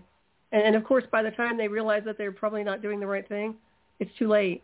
You know, or they get they get out of the war and they come back home damaged and psychologically messed messed up. You know, I mean, there's so much that can happen with that if you ask me. But yeah, this is a bad cycle. It's just uh, it, it, there are other ways to do things, and, and the whole idea behind controlling and manipulating and not honoring freedom is such a big deal. I, I just can't understand why people have to snuff out everybody's light, why they can't just coexist and can't just evolve. And it just it never really registers to me why people are like that. I just don't get it. Well, it is frightening, and, and it it you know most people just want to you know they, they want to have their job, they want to have their family, they want to live a good a good life. Um, mm-hmm. And but but we're at a time where that's just not enough. It's not going to work. No, um, we're not living. We're existing. I, I don't think anybody's really living anymore, except the one percent or people who are super wealthy. And even them, they're living a program. They're not really living per se. They just think they are. But that's my point. It's like, yeah, just happiness, looking up at the stars. That's what I need, the magic of life, you know, absorbing energy from the cosmos or the trees or nature or animals. All those things they're trying uh-huh. to suffocate, every single bit of it, right down to engineering the weather patterns and, and, and, and then the whole skies. I love the sun. You know, I, I meditate with the sun, and it's a big deal for me to have them block it like that. I'm not the only one. You know, obviously other people probably know. But it's it's like you know what what's going on here? We could have had a beautiful sunny day, blue skies, and they're just poisoning it. And under the guise of this uh, 2030 agenda, in my opinion, we're definitely controlling the weather patterns. So it's a climate accord for sure. But like I said, it's it's not global warming. It's them trying to create the atmospheric conditions. They're the cause, and the effect uh-huh. is what we're seeing right now. It's unbelievable that this is this is going on. Well, and you know uh, when I when I see I've seen just I've seen two examples of this in the last couple of weeks, and it, it to me it's you know people strive to get a lot of money, and in the last two weeks I've had two two people that I know come into a lot of money. And one would and, and they've never had a lot of money before. So and and you know we're talking millions here we're not talking five or ten thousand we're talking millions and instead of being happy that they can be out of debt and secure, both of them are struggling and worried about how do they protect their money. And wow. I find oh, I find it fascinating. They've never had that mm-hmm. kind of money. They now have the security. They now have it. Uh, you know, they are both focused on I have to protect the money. I have to make sure that I don't lose the money. And I, you know, it's kind wow. of like, well, let's look at this. You never had the money before. You were fine. If you lose it, you lose it. It's, you know, you didn't earn it. you know. Mm-hmm. And, Isn't and, that wild? My goodness. But stop about think about it. You know, if you suddenly got say say fifteen or twenty million dollars. Now I'd be happy as a clam. I I would be too, and and you know I'd pay off all my debts and I'd make sure some of my friends paid off their debts and you know I, I it would be. But am I going to be worried about not having it? I oh. I was happy without it, you know. But so many people when when they get to that place where where they suddenly have money that they never had before, the only thing they're worried about is protecting it so nobody takes it away from them. Mm-hmm. And yeah, yeah. And, and happily, I don't have that problem. no, I don't either. I don't think I'll get it in this timeline. Um, but yeah, but I'd buy an island or something. I'd have a good old time with that. Start my own space program. Oh. Sure. That, that would be on the top of the list. Move over, Musk. yeah. yeah. Well, I think it's great. No, you know, I mean, yeah, people get paranoid. They get strange. They do. They do. And and it's it's kind of like, well, for Pete's sakes, you know, um, spend it well and enjoy it, and you know, don't worry about tomorrow because you know the only thing we're guaranteed is right now. Mm-hmm, Can't do exactly. a thing about the past. The future may never happen. So right now is all you've got. So make it the best you can make it. Mhm. Great advice. I agree. Yeah. No, love is important. Moments are precious. You know, everything oh, is so precious. Yeah. Life is precious. I'm telling you point blank. And I've always been like that. It's not like I just changed as I get older and the illusion of aging. No, I've always been that way. I've always appreciated everything. Love, relationships, happiness, people, the right people. I mean, the people that I had a connection to. And my animals, you uh-huh. know, I, I just, that to me is sacred. You know, those moments don't come again. They just don't come again. So no. yeah, it's unfortunate. People aren't thinking too. We were just talking about this the other day. It's like they have impulses. They're not. They're acting under impulse, but not under thinking. So they're not really backing up, backing it up, and thinking about anything. They're just kind of reacting. I notice more and more uh, acceleration in crime. You were talking about that too. The anger, the rage, the excitement. It's almost like molecules in a microwave. Or maybe that has something to do with the transmissions in the aerial warfare. But there's definitely a change in, in behavioral patterns of people. I've noticed. Well, you know, we haven't we haven't even touched the fact that that there is a secret space program out there. There are several of them out there, and there is a war going on out there in the universe. It's not like it's all peace and lollipops. It's not all, you know, federation this and federation that. I mean, there there are we we we easily can be getting some sort of um energetic uh energetic blows or or overwhelms from from cosmically what's going out so very near to us in in space that that our people are a part of. And and I think because we the, there there are humans that are in in many of those spaceships and stuff their links are back here on earth and and you know if they sign up for a 20 and out they get memories wiped and stuff like that and put back in into their their place here on the earth plane but the reality is the energetic is out there. There's an energetic of war out there. It's not like it's not like it's the most peaceful place in the world and you know you, you can float around and make friends. There's there's there's a lot of stuff out there that's going on. So I mm-hmm. think I think we're getting it it's it's raining down upon us that aspect of right. it as well yeah, there's there's all kinds of stuff in the cosmos, but I'm seeing more is uh, some of the things that are happening when it comes down to the illusion of the solar system, I should say. But a lot of the changing connected to atmospheric conditions, and you know, I call them celestial bodies, but that's also happening. Big changes on frequency on a universal scale. I mean, you can kind of even omit all the other stuff and just look at the elements of energy and how it's almost redefining each celestial body. And Earth is in the way. Earth is next, or the illusion of Earth, I should say. I would say the illusion of because there's so many different names and this this world has been terraformed so many times over. But I see that. I mean, I see parallel bleed through realities. I see a lot of things going on as we are starving, and and that there's always a war and an attack associated with free will and honoring the free will which comes from the stars. I mean, it doesn't. People want to say it comes from God. We're co-creators, in my opinion. So we are an extensions of Source, and we have the capabilities. We have that uh, ability that's free will oriented. So we don't have to sit here and ask for permission to be free. That's foolishness. I, I don't understand that on this world and I never will. But yeah, I, I agree that there's a lot of blowback coming in right now, and also the karmic patterning connected to all the misuse of technologies and weapon systems and psychological operations and abuse and torture. I mean, we can go down a checklist. Think about all the things that have happened alone here in this world or on this world for centuries that are now probably coming into where they're bubbling up. And it has to be blown out. It has to be cleared or transmuted.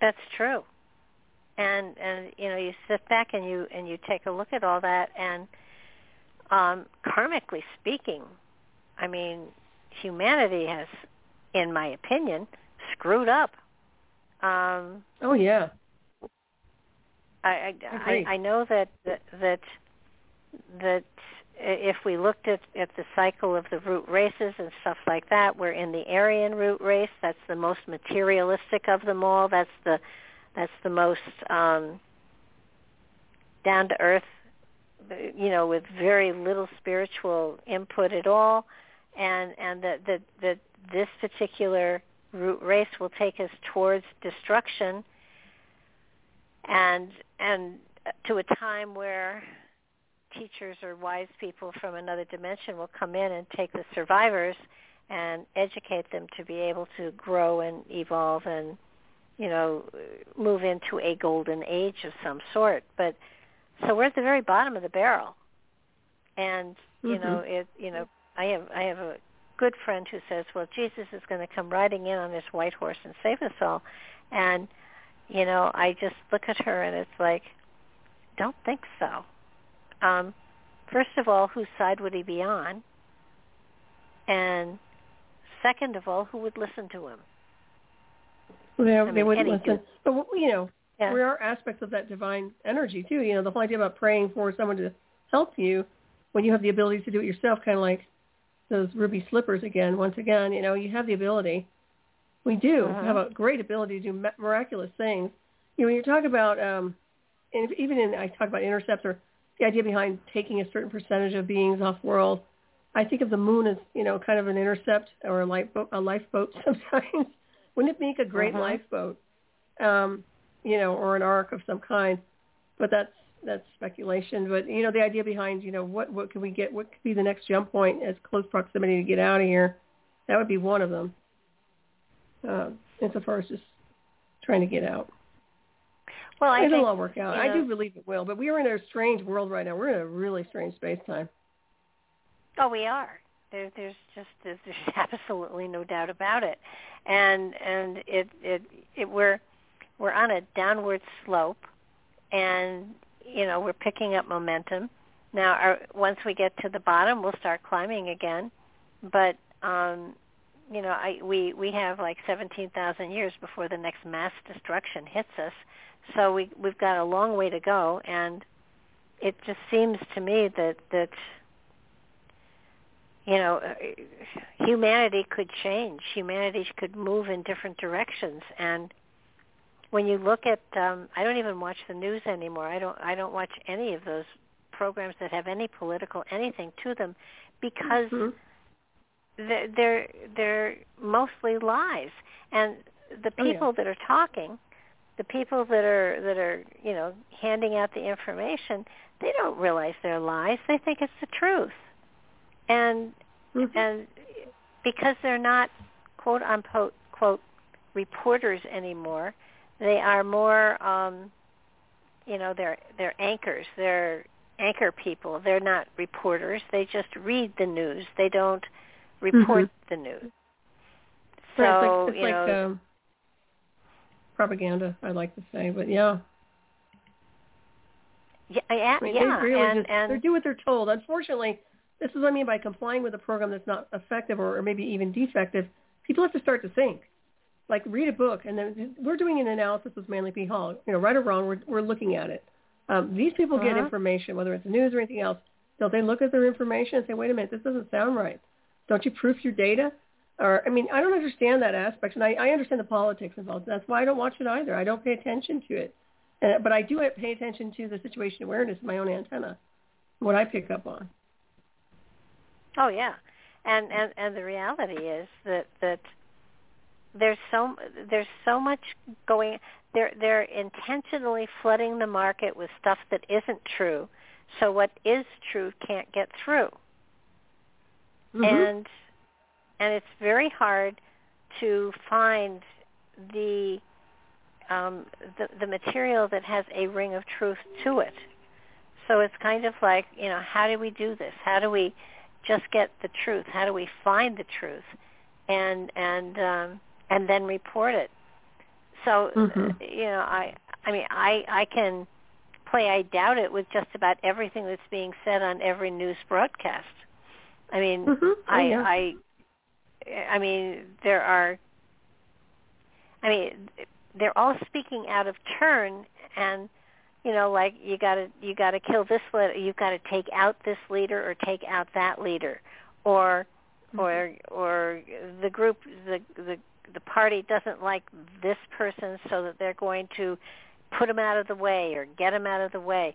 I mean, we're at a place here where people are, are, are in very veiled terms and not thickly veiled either.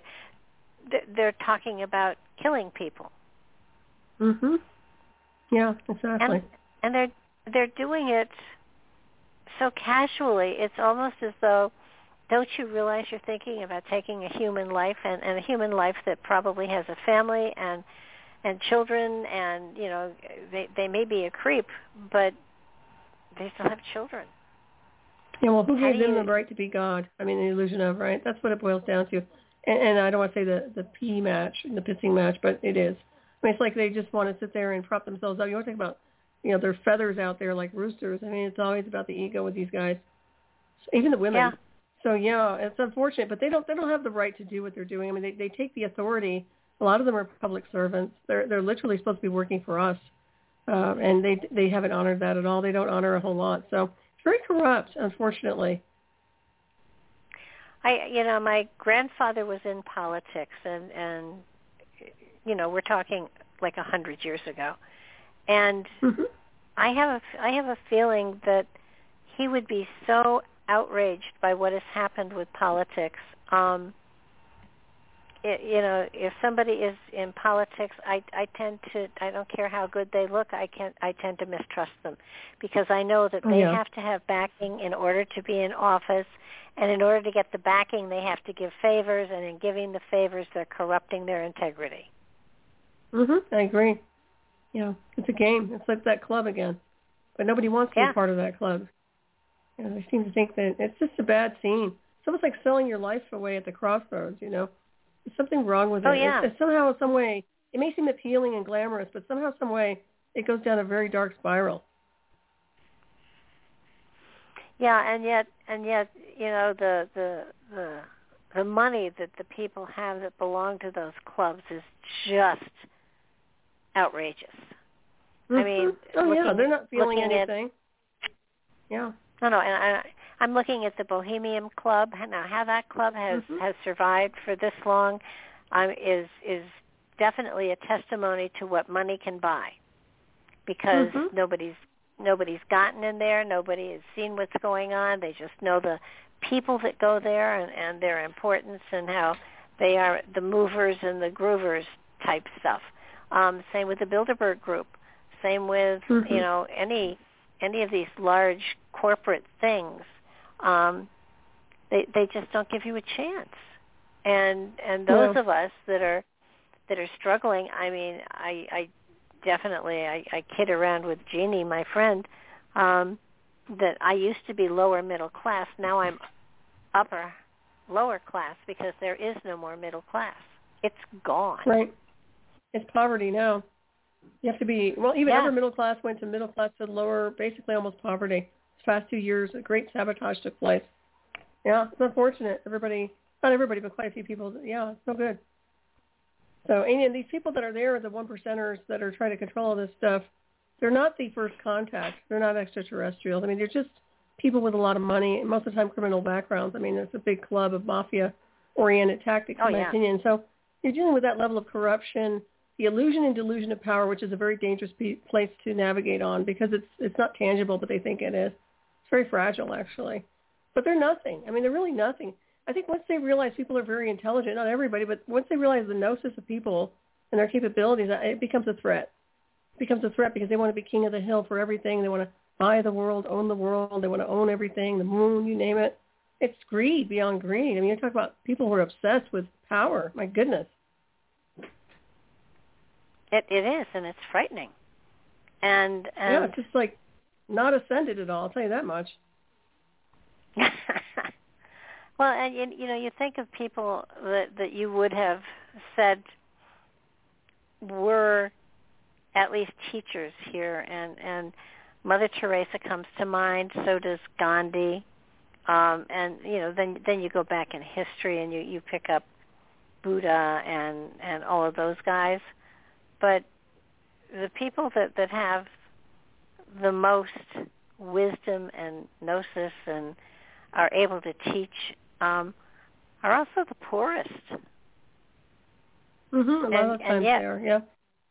And you and yet we look to the rich to be our leaders. Mm-hmm. Now, now that doesn't make sense. No, it doesn't. Not at all. I don't look to them. I never thought they were very impressive. I, even when I was younger, I never paid attention to that whole scene. Like even the people in Hollywood, how they, you know, people idolize people and the illusion of fame and power. I never idolized anybody. I just treated them the same way I would want to be treated. I didn't think they were anything mm-hmm. special, but there's that strange that goes on, you know, and they want to emulate these people, and these people are like, you don't want to emulate them, really. So. No, I, I think with you're, spirit.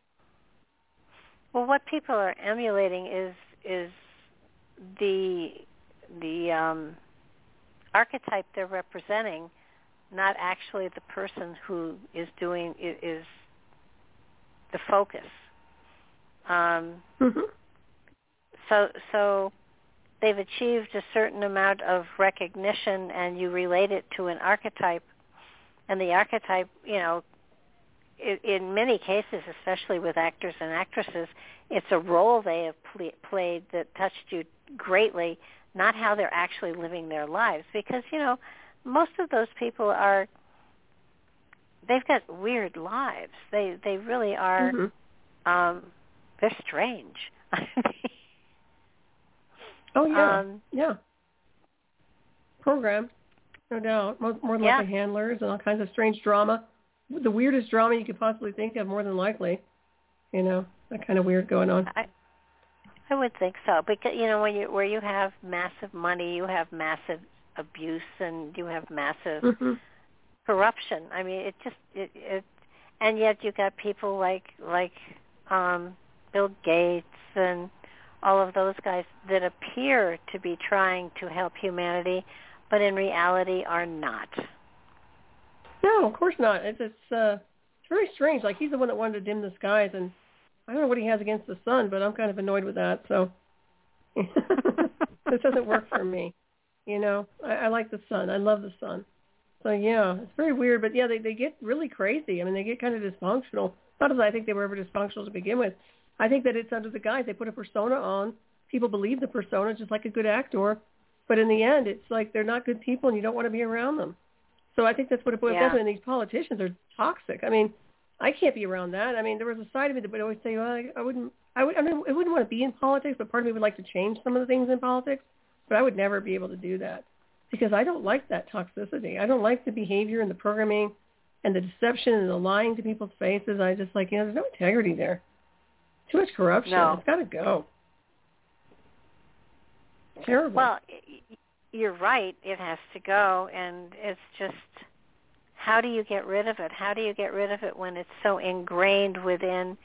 I mean, first of all, you got Supreme Court judges with not only do they have their um, their job for life, but they also have Mhm. their paycheck for life if they retire. See, I don't think and that's they fair make- at all. They they make, I think, over two hundred thousand dollars a year. Yeah, to do nothing, sit there and whine. Yeah. and and project their negativity on everybody else. No, I think the whole system's so corrupted and so dysfunctional. It really just needs to go. To be honest with you, I think we've had this discussion before. It doesn't serve us. It doesn't serve themselves. At some point, they're going to realize it's not even healthy for them. It's really just the whole thing. I'm talking globally too. It's a mess. So maybe the Great Reset is really just about eliminating all that on a global scale. Well, and if was- they keep pursuing this war, it might go that way. Oh yeah. I mean, sooner or later, somebody is going to drop a nuclear bomb. So, or even Everybody worse. But yeah. Everybody, run out and get your iodine tablets. Um, Yeah, I have a liquid it- one that's really nice too. Go ahead. the, um, uh, uh, many years ago, there was a there was a uh, TV show called Soul Survivor, Mhm. and it it's it spoke of um, whenever there's a State of the Union message, everybody has to be there.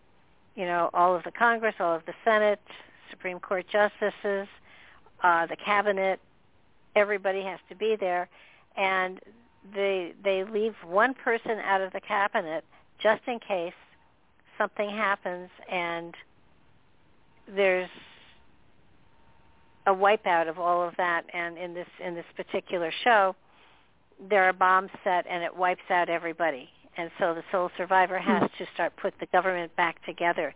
And it was a fabulous fabulous show. It it was Hmm. i think it was two seasons if not three.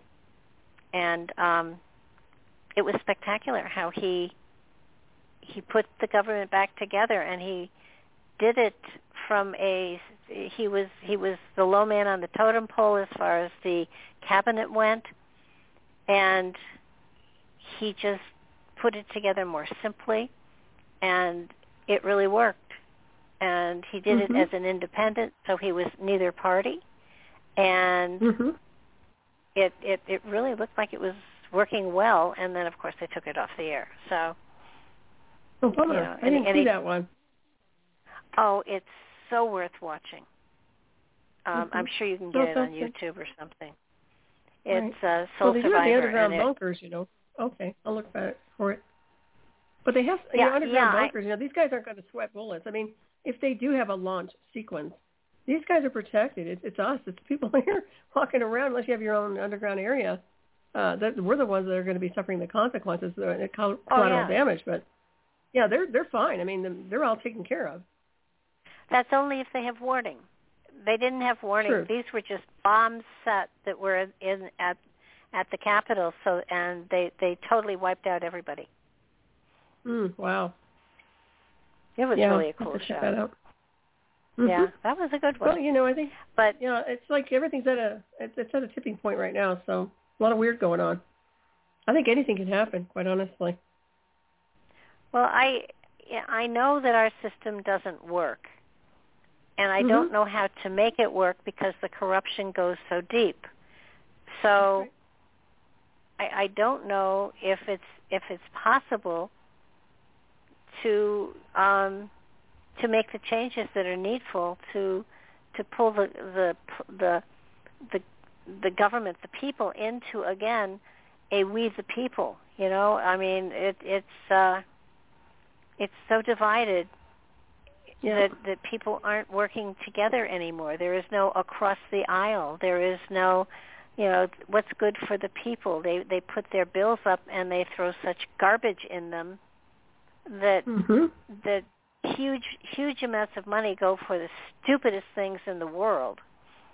And you know, you you do begin to wonder where are these people coming from? What are they thinking that Right. that um you know the, co- the country is is being invaded by people who are running away from other forms of government and they're they're uh, I mean, people are coming in at the southern border from Lithuania, from Ukraine, from everywhere.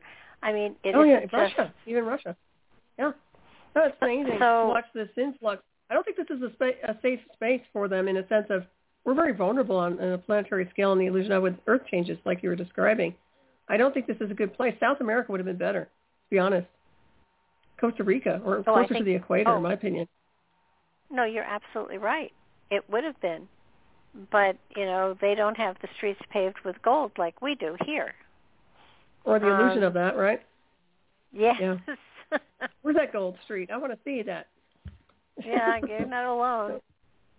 I think it's it's with um oh gosh, it's with Dorothy and the Wizard of Oz that that uh there you go. yellow brick road. Uh Yeah. but but I you know, how do you you can't turn away people who are running for their lives. So what do no, you do? No, but they're going to be right. I get it, but at the same time, we're getting a lot of criminal activity, and as we probably, I don't know if we touched on this, but the spiking of crime since this whole border thing has been going on, we, we're getting very dangerous. It's getting very dangerous out there, just in the daytime, just for everyone, and that is negligence. That's complete neg- neg- negligence when you're not securing your perimeter like that. So. I don't know. It doesn't look very very good, but the whole idea behind good behavior is really being high, highly spiritual, in my opinion because when you're advanced in consciousness Mhm. and you're spiritual, you don't you don't behave that way. And this is my point. That's why spirituality is such a big deal because your your gnosis is evolved and ascended enough not to engage in those things. But these people are just operating as entities. They're not. There's nobody driving the ship. I mean, it's crazy. And yet they're they're out there running running rogue and making ir- irrational decisions. And yeah, I mean, I just look at it from a parallax view, but it's you know, it's just like wow, it's no good. Well, they're they're they're um they're murdering, they're stealing, they're they're being dumped in cities at night, and Mhm. told you know here here you are, welcome home, and and they have nowhere to go. I mean, I'm sure the Yeah. majority of them want want to work and want to have a good life, but but it's hard to have a good life these days be, because there's you know and and yes we have we have tons and tons and tons of jobs that our own people won't take that these people will but in Mhm. essence isn't that creating a slave class again You bet. That's what I kept saying. It's the new plantation. No offense to anybody. It's not about color. It's about enslavement. And yeah, that's what I'm seeing. I think that's one of the reasons they wanted that border open. But I think they're creating a monster out of control. and and it's obvious to me. I mean, it's I monitor a lot of things. I, I don't get obsessed with it, but I watch the crime spikes, and you know, it's not going to get any better. And then that's nothing compared to with a bigger scenery with this whole you know potential strike against the U.S. or vice versa. I mean, it's just it's ever it's really really ramped up, really ramped up. It's taking away from our spirit, you know. It's taking away from our essence and the Holy Grail, like we were, we kind of diverted. but but the Grail of light, you know, that that Grail of truth, is being swept away by what they want to do. They want to control a narrative and write down to an outcome for their behavioral patterns. When we're looking at higher consciousness and and, and advanced technologies on a higher level of our divinity, we're not looking in their realm. We don't want to be part of the realm. At least I can speak for myself, but I don't I don't want to engage with these people anymore. I want to go to this field of where everything is smooth. I don't need to do this. Mm-hmm. So I think most people really don't need to do it either. I mean, the animals are also suffering because they're kind of swept along for the ride, and they didn't do anything wrong. Oh yeah. So it's crazy. Yeah, it's it's it's going to be a very um, unusual time. Uh, you know, in in a way, it's fascinating to watch. In another way, mm-hmm. it's scary. And, and and you know, you you sit back and it's like, okay, so is there anything I can do? Is there anything I can do to make things better? And there's not. Um, so, you know, you hit you hit those people that you touch. You you touch people's lives, those people whose lives you touch, and your family and your friends, and you put it out there that way. But but you're you're you're you're kind of um, you, it's sort of like you know the little Dutch boy with his finger in the dike. You you plug mm-hmm. one hole and then three more open up, and you get to the point where you have more than than ten holes, and you know you're overwhelmed by it because right. the the powers that be, the the people that are trying to I know they're trying to initiate a one world government, but humanity isn't to a point where they will fold into it. They will mm-hmm. fight it. Oh I mean, yeah, there, a I time, think so too. the the time will come when humanity will think that this is perfect, this is right, and this is a good thing. But nobody's going to think that now. So the the one world government people had best go beneath ground again and wait for a mm-hmm. better opportunity because this is not it. Um, I agree. pe- I mean, the people that we have too many people who are militia oriented in this country. They'll fight back. Um, they mm-hmm. they you know I, I'm sorry even, even on a military scale, you know. yeah Mm-hmm. yeah we are not we are not a, a people a species that will um, fold into a one world anything one right. world language one world You know. oh oh yeah Oh, go ahead. That's what I'm No, like. I- you know I what? think- I, I'm all for good order. I like order out of chaos. I really do. But I don't go for Mhm. enslavement or poverty or abuse, whether it's psychological, physical, mental, whatever they're trying to do. You know, they're not anybody's parents. Okay, they're not mama. They're not daddy. They're not God. It just this has got to stop. This this just because you have the money to pull it off doesn't mean you should, right? Isn't that really what it boils Well, down to? I, I think that you know even if you think you have you know all all the cards are in your basket you know your basket's got a hole in it right now um That's right. it won't it won't work now dictatorship won't work now it just Mm-hmm. won't I agree. so Yeah. so um but the day will come the day will come when humanity will flow into it and be grateful for it this is not that day I agree. and Yeah, well, just keep Yeah. your cosmic surfboard out. You know, don't get on the Titanic. I think it feels like the Titanic. You know, they're always setting out the signal SOS, SOS, and nobody's listening, You- and the ship's going down. Well, you, you, you know, on the on the 14th, I think 14th Mhm. of this month is the 140th anniversary of the sinking of the Titanic. yeah, I do remember that.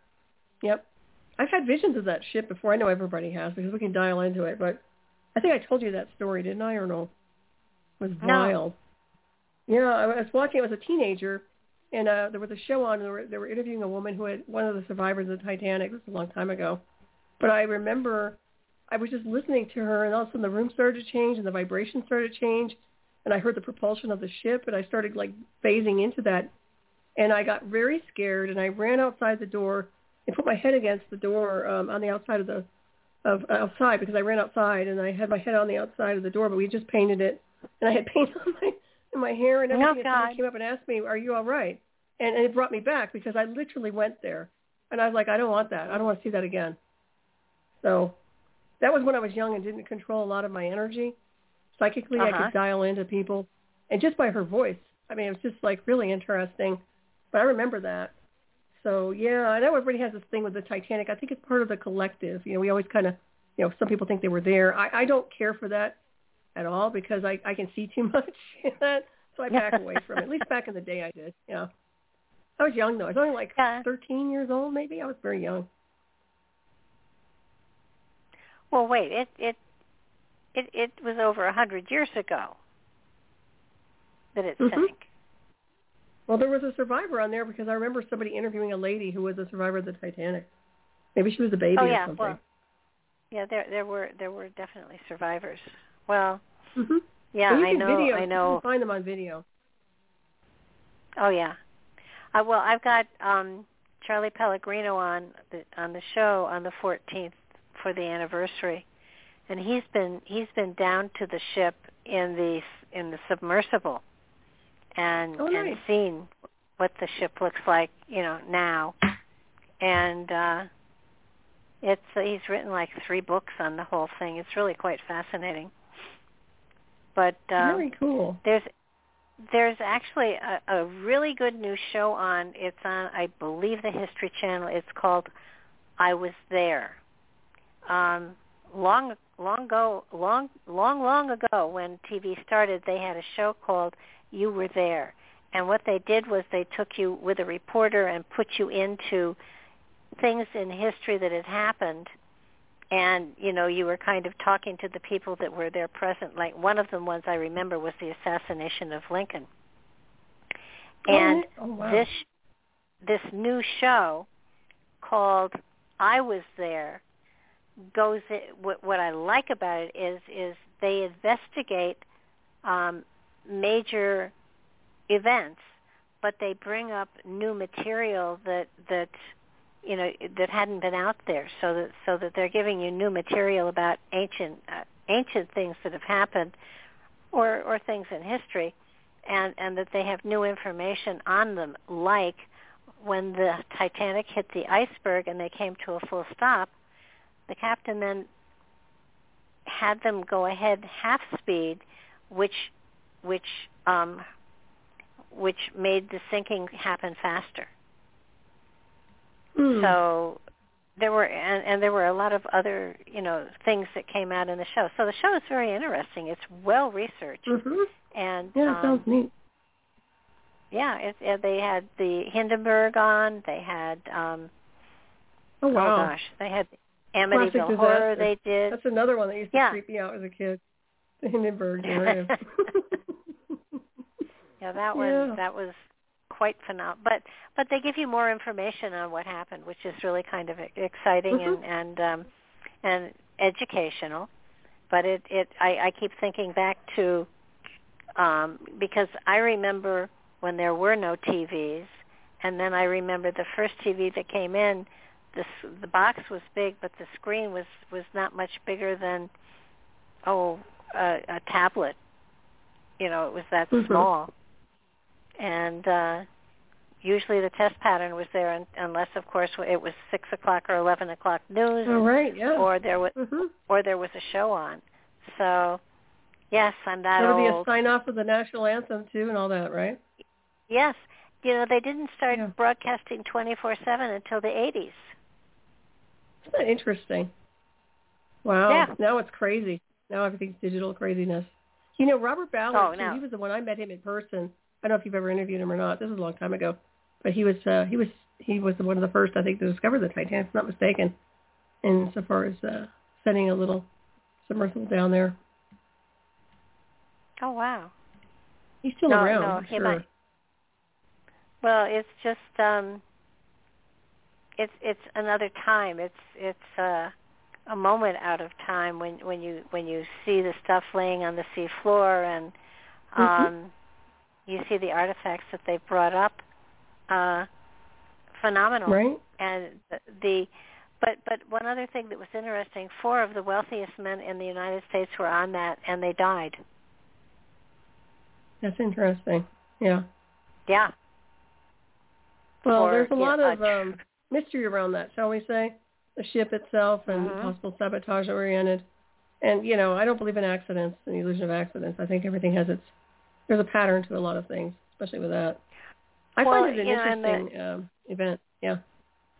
Oh yeah, I mean the fact that they didn't have enough lifeboats and that the compartments had doors that sealed, but but the overheads weren't sealed, so the water could just Mhm. go over the top of the door. So um, Mhm. it was it was definitely um, an elegant, elegant. It, I, I've read the book and I've I've seen a couple of well, I've read a couple of books and I've seen, of course, the the uh, the sinking of Titanic, which of course is Mhm. classic. And uh, you know, it's it's again something that you know you you just can't believe something like that happens in this world. And I'm sure we'll have more events like that that that will touch all of Mhm. us deeply.